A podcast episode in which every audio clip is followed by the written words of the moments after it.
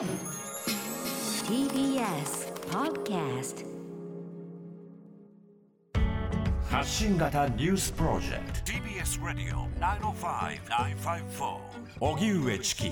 セッションロシア軍ウクライナ北東部へ再び攻撃集中か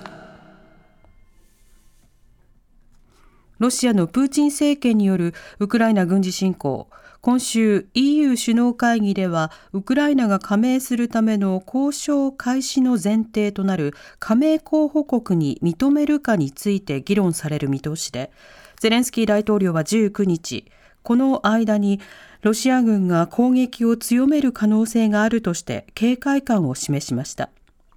戦況に関しては東部以外に北東部ハルキュー方面にも兵力を集中させているとしています。一方北東部ハルキウについてロシア国防省は19日短距離弾道ミサイルイスカンデルで戦車修理工場を攻撃し多連装ロケット砲システム2機を破壊したと発表していました。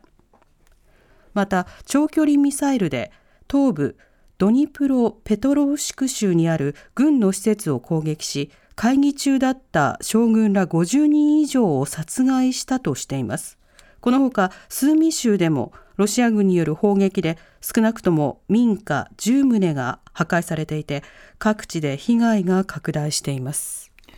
さて今日6月20日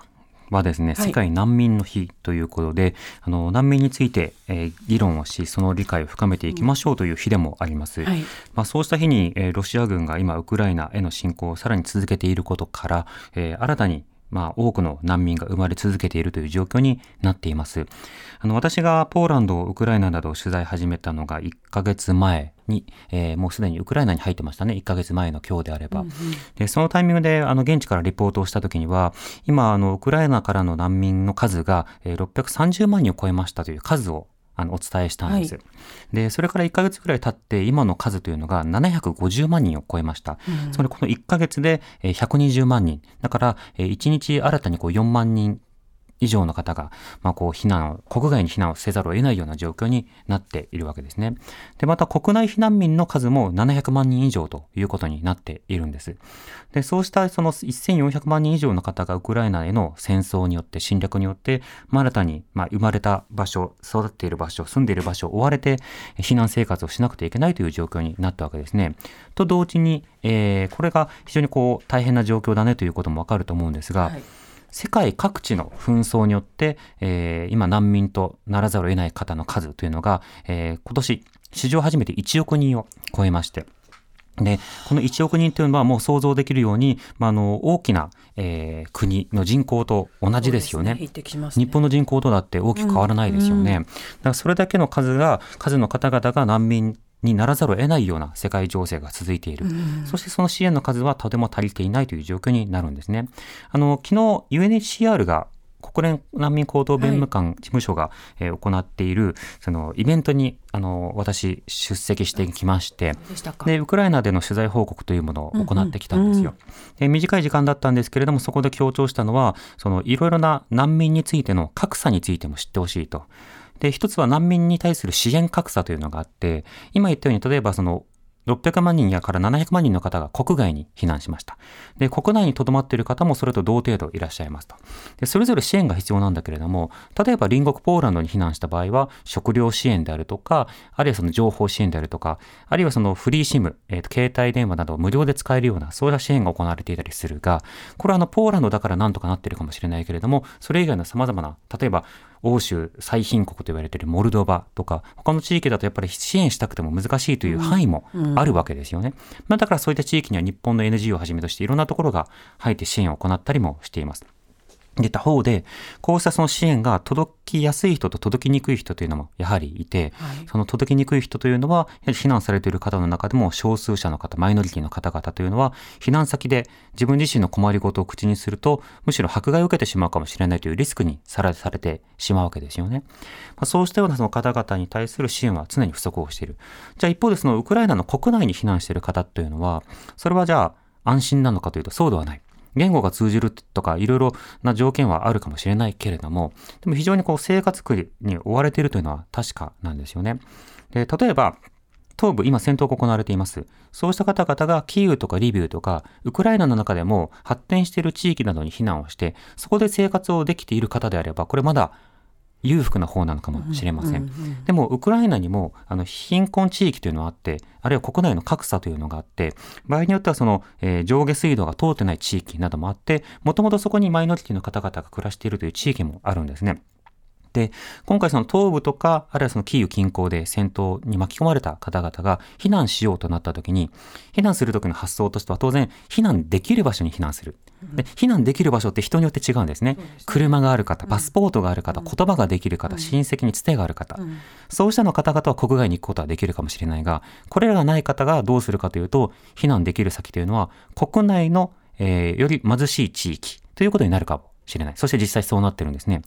でもそうした地域というのは、あの今回はあまり戦闘になってない地域もあるわけです。そうするとそうした地域に対するニュースがほぼないんですね。うん、なおかつ支援もほぼないという状況になると、やっぱり支援格差が生まれるということになります。となると、あの、例えば難民として避難しているけれども、経済的には豊かだが、例えばフリーシムとかいろんなものも提供されるという状況がある。で、これは別に悪いことではないと思うんですよ。それが必要だと思う人に対しては必要なインフラを、そして支援を、そしてサポート、市民権を、これ重要なことですよね。でも、そのさらにその貧困な状況の人が、その状態を知られることなく、そうした地域に支援が来ることもなく、そのままなんとか困窮している状況を自分たちで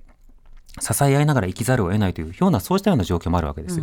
これはそのウクライナの今回の戦争でも起きてるんですね。ところがウクライナについては今世界中で報じられているので、こうした問題があるよっていうことを言えば、じゃあそこに行こうかという NGO が出てきたり、あるいはそういった国家が出てきたりということが起こりうるかもしれません。でも例えばそのスーダンの状況とか、えー、それからまあ様々な地域でずっと紛争が起こり続けているわけですよね。はい、ミャンマーはクーデターが起こって以降、まあ、様々なその軍事的な外交チャンネルというものが閉ざされ、経済的にも悪化している状況があります。シリアの状況も何も改善していないどころか、うんはい、もうな終わったことかのように扱っていて、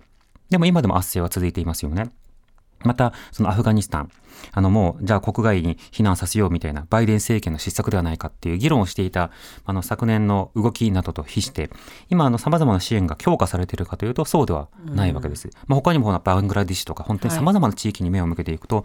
取り上げたけれども忘れてしまったっていうこともあれば、取り上げられないよね、そもそもという、そういった地域もあるわけですね。まあ、そうすると、こういった支援格差の生まれる背景には、関心格差というのがあって、あの、人々が関心を持つか持たないか、あるいはメディアが取り上げなければ関心持ちようがないわけですよ。うん、気づかないわけだから。うん、でもメディアがじゃあ取り上げれば関心持つかというと、悲しいかな、そうともいかず、はい、人々が関心を持たないテーマを取り上げることにメディアは消極的なんですよね。ねだから今回、そのウクライナの支援というものが日本をはじめ各国で非常にこう盛り上がりました。で、これはなぜ盛り上がったのかというようなことも聞かれたんですけど、それはもう流行ったからとしか言いようがない。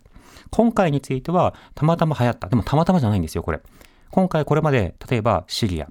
それからミャンマー、アフガニスタン、いろんなところで多くの難民の方生まれて、でもベラルーシとかポーランドで追い返されているという実態ありますよね。隣国でこれだけたくさんのウクライナ難民を受け入れているポーランドは、難民受け入れ国として、もともと積極的だったのか、全くそうではありませんでした。むしろ消極的な国の部類でした。で、なおかつ排外主義、政党のようなものも生まれてくるという、そういった状況だったんですね。ところが、ウクライナの方々をこう受け入れる。なぜなのかというと、やっぱりそこには一定のバイアスはありますよね。そこで避難に遭っている方々が、同じヨーロッパだから、同じ白人だから、というような、ある種の共感性の論理が限定的に働いた。じゃあ、そ、その他の難民の方々に目を向けようと言っても、そこには線引きがされてしまうんですよ。そこで支援している方々においてすら。だからそうしたようなその状況を変えていくためには、そもそもそこで暮らしていた方々についての知識というものを人々が持たなくてはいけないんですよね。つまり、まあ、あの、メディアの分析の言葉では、かん、えっと、関心のバリアっていう言葉があるんですけど、あの、人々が関心を持たない対象ってあるわけですよ。はいはい、それがあたかもバリアを張っているかのようだから、関心のバリアって言うんです。で、その関心のバリアというのを破ることはとても難しくて、でも破る報道と破りにくい報道があるので、そうしたような研究はどういったものなのかっていうこともメディア研究はしてたりするんですね。で、そうした関心のバリューを破る方法って実はいくつかあって、一つはエピソードを知ること、もう一つはストーリーを知ること。うん、似てるかもしれませんが結構違うんです、うん、エピソードはどちらかというとドキュメンタリーの方を想像してください。で、ストーリーの方は、例えば、あの、知らない国の知らない人だが、映画で2時間見た。って言った時には、それはそのストーリーを共有できるんです。つまりその国で何があって、どんな風景で、どんな目に遭ってる人たちがいて、そこで支援を求めたり生活している人がどんなひどい目に遭ってっていうような物語1時間2時間見ると、共感性が芽生えて、目撃者になりますからね。そう。で、関心のバリアを破って、うん、じゃあ次何かあった時に、そうか、あの映画に出てたような人が今回避難してきて支援を求めてるんだっていうことが考えられるようになると、共感性の一歩になったりするんですよね。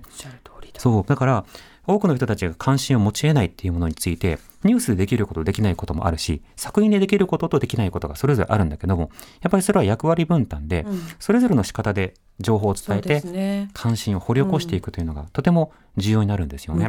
伝え方みたいなのあるんです、ね、あります、あります。で、それについては、やっぱりそれぞれの得意分野とかも分かってきているし、うん、なおかつつながりたいという人たちもいるわけですよね。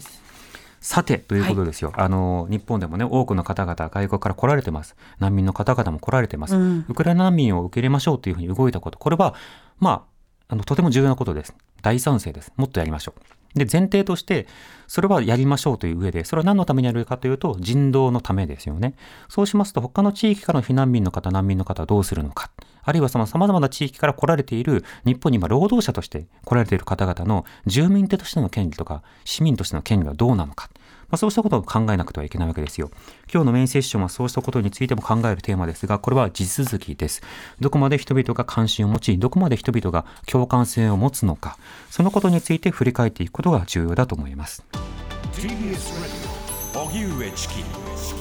Session. TBS Radio 905 954.